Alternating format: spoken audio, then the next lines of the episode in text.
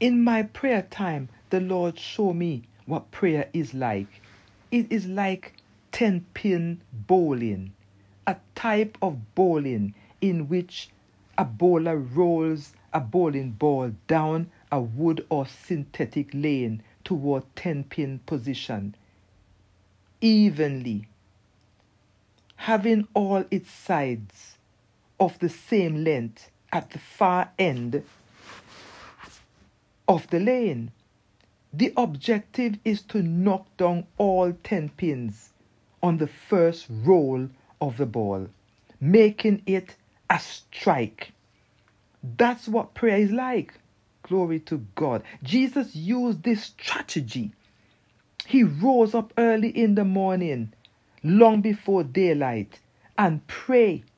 And he was always successful in his ministry. It was always a strike. The Lord showed me that when you rise up early in the morning to pray, it's like setting the 10 pin in position for a strike.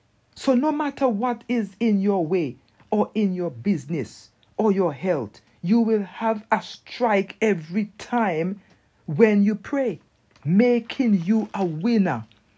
Prayer is the ultimate success for all situations.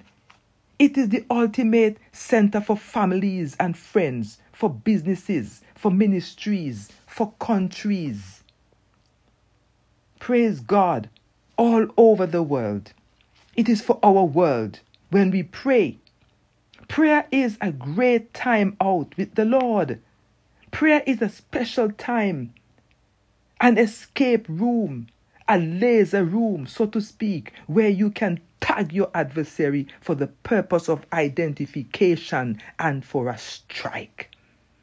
When you know your adversary weaknesses, you will know how to deal with them. Prayer just simply set the stage for your success. So the goal of prayer is simple.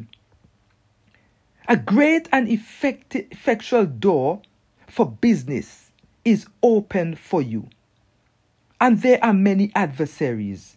Prayer knocked down many adversaries, giving you the highest score and a perfect business.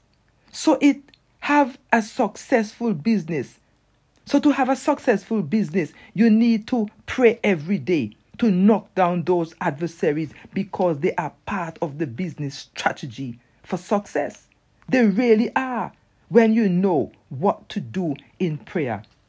Your adversary are not to be feared. If you pray and pray rightly, prayer will take care of them and make you successful every single time.